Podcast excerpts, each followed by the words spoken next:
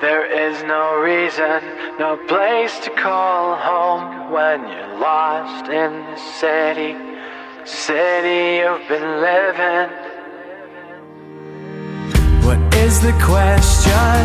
Well, there's no answer, not even a meaning at all. The city where we reside is not a place you can hide. It's bright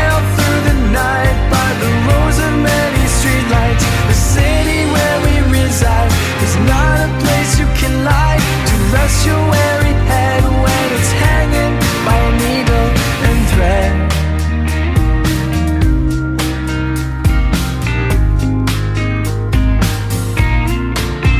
Hello and welcome to our podcast brought to you by Resultant Group and Companies Zero Waste.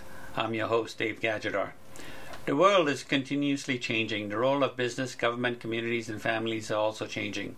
This continuous change is ours to manage as we have the capacity, capabilities, and technologies to and influence the future we desire. Our series of podcasts attempts to calm the fears of the unknown and support continuous changing that is happening around us. We have on the line today with us Scott Donachie, the CEO of uh, Companies for Zero Waste, and uh, we have a special guest this this morning that Scott is going to introduce. So, Scott. Yeah, so um, I'm Scott Donachie, the CEO. We want to welcome Hel- Helen Lowman, the uh, the president of Keeping America Beautiful. Uh, we're very honored to have you today, Helen, and thank you, Dave, uh, our chairman. And so I'll leave it up to you guys, and let's yes uh, get going on this. Thank you. Thank you. Yeah. Uh, good morning, uh, Helen, and welcome to our podcast. Before we get into the podcast, Helen, would you mind introducing yourself to our audience and what you do and your role in quick bio, please? Yeah, absolutely. So, uh, as Scott mentioned, my name's Helen Lowman, and I'm president and CEO of Keep America Beautiful. And um, Keep America Beautiful is a 67 year old nonprofit uh, that works to end littering, improve recycling, and beautify communities. And um, we work directly with about 650 uh, Keep America Beautiful affiliate organizations across the country and millions of volunteers who um, work to meet the goals of our mission. Uh, thank you, Ellen. That title and org- the organization of uh, Keep America Beautiful is, is, sounds like a daunting task. It's it, is. it does. You're right, and it is. and as a result of that, what I'm what I'm suspecting is that y- you touch multiple communities, industries, and levels of government.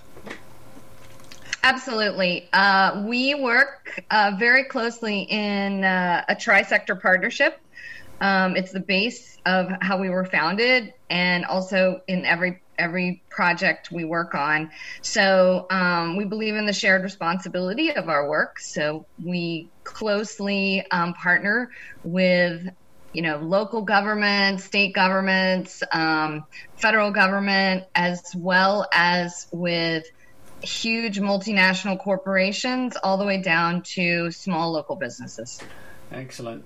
So that leads me to the next uh, point of discussion is that this COVID 19 pandemic, what is confirmed for me is that our problem of whether we attribute it to keeping America beautiful or doing the right things comes down to not so much that products and service and uh, disposable items are bad, but as the behaviors around it. What I've seen, and you could uh, elaborate on this, is that during this pandemic, people's behavior of disposable items and throwing gloves and masks and littering with it everywhere. We see the value of these products, of these disposable products, and during the pandemic, it protects us. It provides safe environments and, and allow us to integrate. But what's giving it a bad name is our own behaviors and our own recklessness, if you want to call it that. From your lens in keeping America beautiful, what are some of the things that you've realized by through the impact of this pandemic? It's a really great question, Dave. And um, I would just, you know, this whole issue of the littering of masks, gloves, and wipes is it's just a really incredible. It's really upsetting to see. Um, if you're in the business of litter like I am. Um, I mean, it's understandable that people were concerned and are concerned about transmitting the virus, and they, you know, they left their PPE outside for for other people to clean up. But it's really not the type of community ethos that we want to endorse or even support for that matter. And, um, you know, we've always, as I mentioned before, we've always been about a shared responsibility. And, uh, you know, at its core, that's as simple as cleaning up after yourself. And COVID 19 really should not have changed that. Um, and it's a good reminder that organizations like Keep America Beautiful remain necessary and relevant to remind and educate people that we all have a responsibility to put our waste in the proper place. And that is never um, littered in the environment, you know, no matter what kind of environment it, it is, whether it's urban, suburban, suburban, rural, a public space, anywhere, street. Um, you know those items those that ppe belongs in the trash. Correct. You know it's it's frustrating to see the behavior of people even especially during a pandemic and they're concerned about their own protection and safety yet they're littering and disposing of material that could harm potentially harm others. And it's it's sad. And I could imagine the order of magnitude for an organization such as yours to keep America beautiful. But looking beyond it, it's always uh, citizens always seem to think it's a government problem or industry problem, but it's really it's our individual responsibility when it comes down to most of what you guys do. Is that would that be fair? I, I think that um, one of the things that we focus on is on educating individuals, but um, we do that in partnership with um, with corporations. We do that in partnership with other nonprofits. We do that in partnership with government. But our our focus is on um, teaching and educating individuals to properly manage their waste. Right. One of the things that we've seen over the years is that as the development of the oil and gas industry and the petrochemical industries, plastics has, has taken off.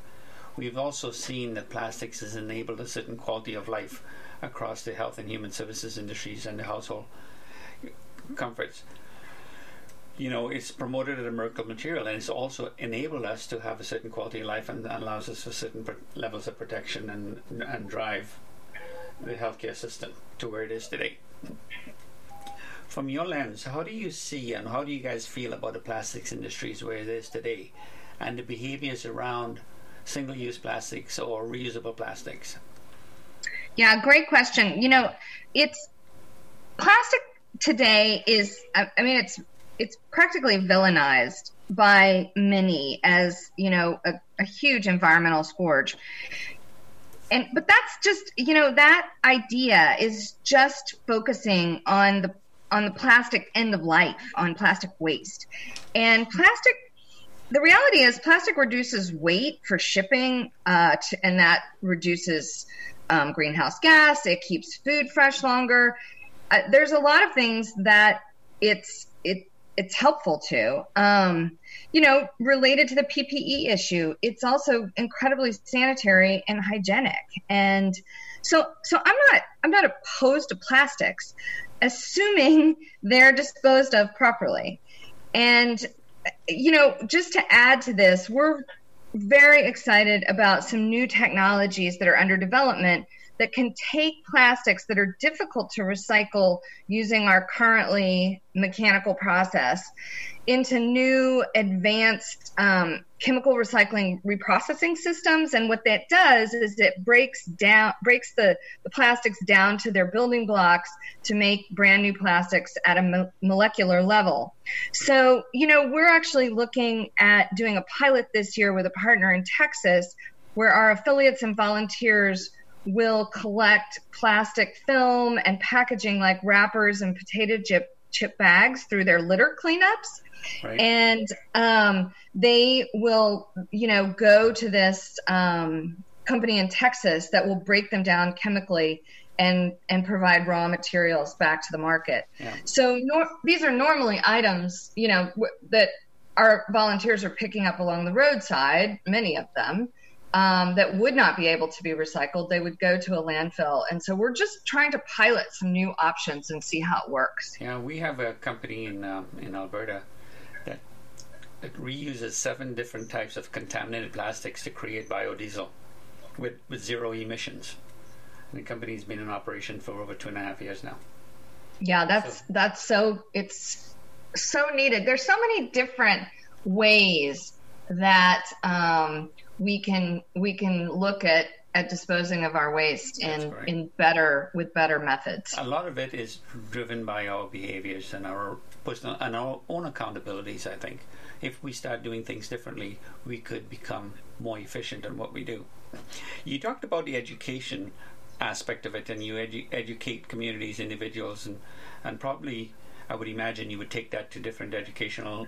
Um, institutes such as high schools and primary schools and stuff. What's your educational model and how does that work? So it works in many different ways. We uh, we educate we do we have education programs everything from you know K through 12 all the way up to um, public education, and um, you know huge campaigns that we have. So um, our our school level education is a curriculum that we call Waste in Place and it teaches students about how to properly dispose of their waste. And then um, after that, we we have education campaigns that um, are on social media. Um, we have campaigns that we push out through um, public service advertising. You know, it's interesting, Dave. That's actually how Keep America Beautiful started. We started as an organization that put out PSAs to educate um, Americans uh, to dispose of their their waste correctly and appropriately. Um, so we have a, a long history of that, and it's something we still do to this day. So on that topic, you know, in the education, you you probably have seen a lot of changes from the organization perspective. You guys have been around for a long time. So in the last two or three years, what have changed, and what do you see as a trend towards the future? I know you can't predict the future, but what are some of the trends that you see in from your lens? Yeah. So, you know, I mean, some things have changed and clearly some things have not. We're still, you know, putting out public service ads. And I think, you know, in the beginning, um, this the story in 1953, the story was was quite new. You know, as a society, we really didn't know how to adapt to disposable packaging, and now it's the norm. And the recycling movement has become the center of attention. Um, although litter remains, you know, a real serious issue, and like you know, like we talked about, why people littering their PPE. Um, so so yeah, we spend a lot of energy educating people about recycling, and recycling is really quite complicated um, because in the United States there isn't a national recycling standard, and so what's recyclable varies community by community. Correct. And um, so what's what's particularly interesting about that is in addition to encouraging people who aren't really engaged in recycling, we also have to address people that are what what are commonly called aspirational recyclers. So these are people that put things in the bin in their recycling bin that aren't recyclable in their markets, and that um, is what the industry calls contamination. Right. So um, so so we're we're trying to educate at t- a lot of different levels and a lot of different audiences about about recycling and about litter. And you know, the other thing I will say is that as a nation, our perception of beauty has also shifted over the years. So, you know, in in the 1950s, there was this mid-century Americana ideal of kind of, you know, the white picket fence and the manicured lawn. And now, you know, there's this great variety and diversity that's based on the needs and the culture of, of the communities that we serve. So, for example, you know, in the South, that might mean xeriscaping. Um, in cities, you know, there's these incredible urban gardens and you know, the idea of urban art has completely changed. And so that's another thing that's quite different from um, how we started in the 1950s. Right. Just coming back to the topic of recycling, one of the things that I've noticed is that, you know, the perception of recycling is someone else's problem. But if we start looking at recycling as a manufacturing process with inputs into that process, maybe our frame of reference will change. In in addition to that, I think one of the things that we have to do, and I think you mentioned it a few minutes ago, is the fact that every jurisdiction not only sees uh, recycling and, and does the recycling differently, but they have different laws and and, and uh, policies and regulations around recycling, and there's no consistency around it. So it makes it more expensive and less efficient to continuously do it sustainably. These are some of the things that organizations like Companies of Zero Waste and yourself are keeping America beautiful and stuff could start informing the regulators and the decision makers that we have to work together towards integrating and looking at the dependencies across jurisdictions to help the industry become more efficient. Is that um, these are some of the things that we are learning as we go forward, and we keep we have to keep pushing and uh, pushing in the right direction, not only to make it more effective and efficient, but also to lower the cost of waste handling. Yes, absolutely. Um, I mean, uh, there's there's so many opportunities in terms of recycling and uh, creating a circular economy that uh, you know here in the United States there's there and there's also so many people working to make it better and to provide access uh, to more more Americans as well. Um, it's it's definitely uh, a a large issue for us. Um, but there there are a ton of incredible opportunities out there for us to to do better and increase and improve. Yeah, from your lens, and you know, dealing on, on the on the opposite side of it, where you're dealing with the aftermath of product use, what would you say to industry? Is their responsibility in mitigating that, and also, how do you reconcile the product litter with industry's responsibility? Well, I mean, as I as I mentioned before, you know, we do see this as a shared responsibility. You know, we see, uh, you know, we see we see alignment. We've worked in uh, in tri-sector partnerships, and um, our, you know, our partners they produce products and services to meet consumer demand, and and they do that in a a, a fast-paced, hectic marketplace. And you know, the reality is that modern consumers demand convenience and right. ease of use.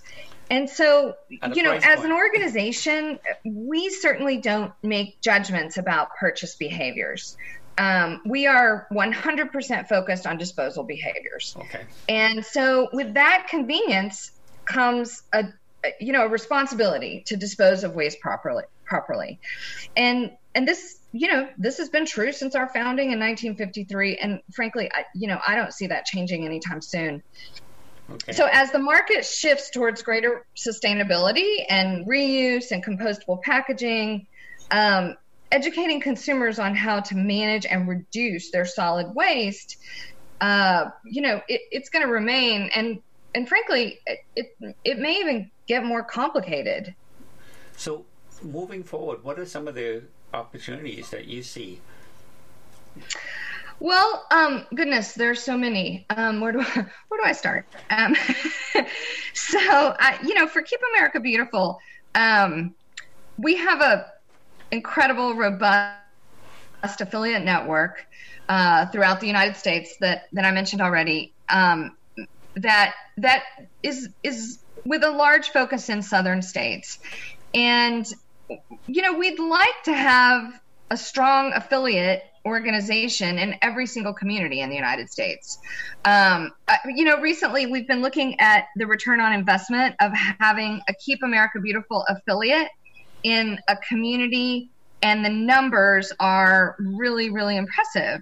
And in some cases, we're actually calculating a 40 times um, ROI, which offsets much of the work that would normally be supported by tax dollars just with a little organized volunteering. And and when we achieve our goal of ending litter, the investments that municipalities make in cleaning public spaces could actually be reduced or perhaps even eliminated. And you know, uh, just to go on about this a little bit more, some estimates say there are 11 trillion dollars of plastic uh, in the environment, and that's you know what? That's a crazy number, and it indicates that there's an opportunity to completely rethink the economic model of waste, and also related, um, you know, the market is changing.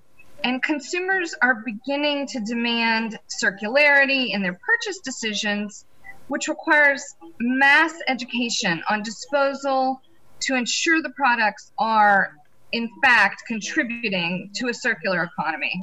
No, absolutely. And, absolutely. Yeah.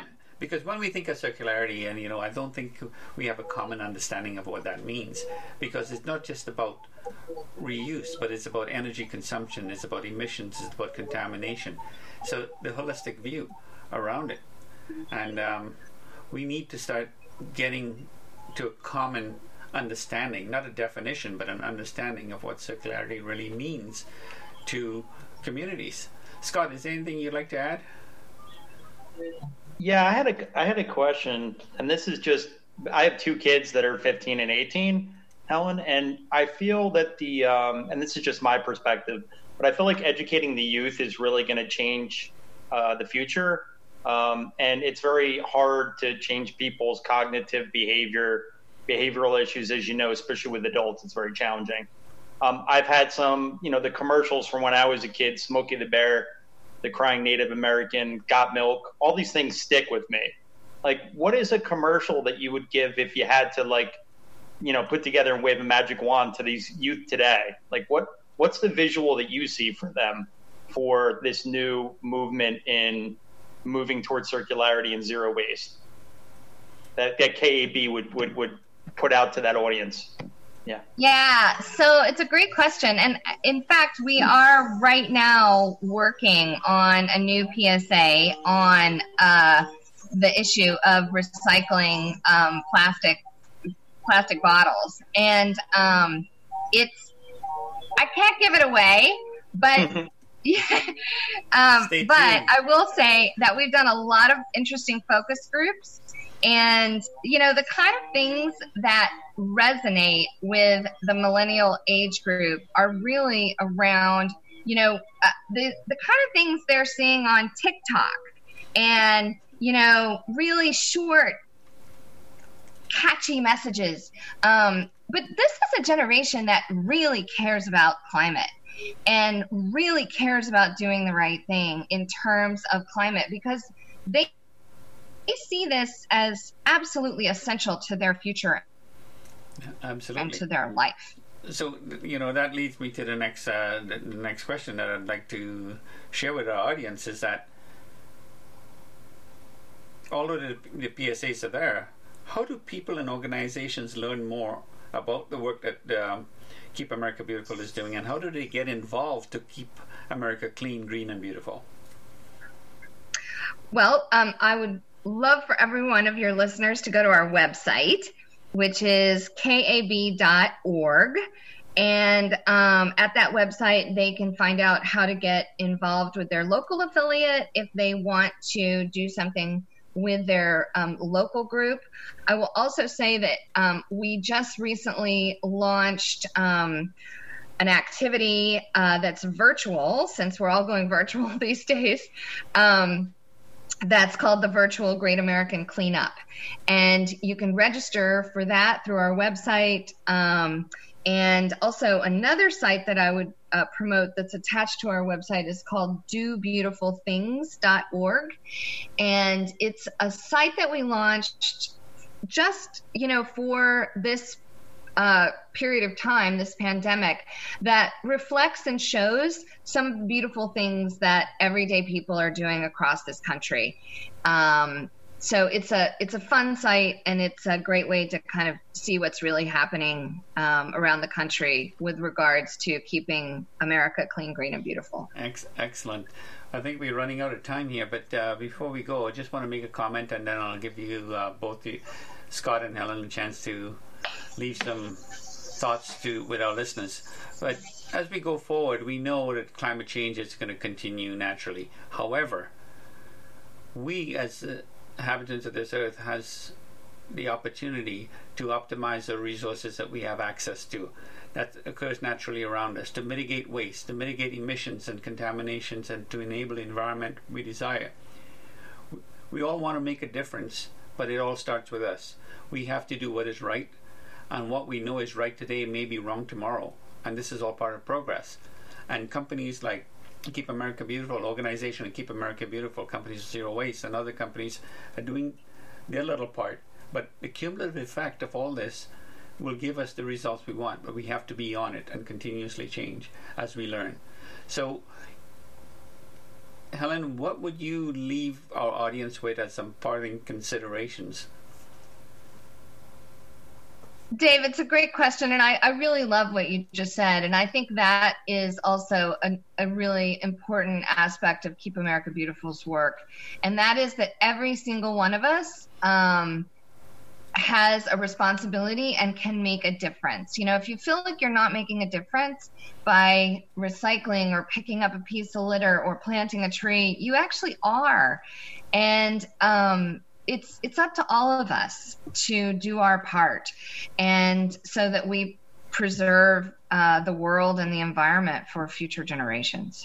Excellent, thanks, Scott. Do you have any parting comments? Yeah, I would just I would just piggyback on what Helen said, and I think I, I know it's a perfect complement for our mission. One of the big things with the zero waste movement, people look at zero waste as a target on someone's back. We need millions of Americans moving incrementally towards zero waste and not a handful of people that are acting uh, as if zero waste is, um, you know, some type of goal that's not attainable and only a handful of people are doing it. So I think it's a great opportunity for us to work on the next few years of strategically putting in a roadmap to eliminate waste, eliminate a lot of uh, littering and trash, and really drive this initiative forward. And, and, we appreciate your time, Helen, and your feedback. Well, thank you both for joining us. Um, it was a great discussion, and I'm sure we can continue this uh, for an hour or more. But unfortunately, we are out of time. And um, again, thank you, Helen. Thank you, Scott, and great, great discussion. For those of thank you who you. are joining It was us, really great to Yeah. be with both of you today. I Thanks appreciate again. your work and what you're looking to achieve. okay, Yeah, thank you, and thanks have a much. great day. Thanks again.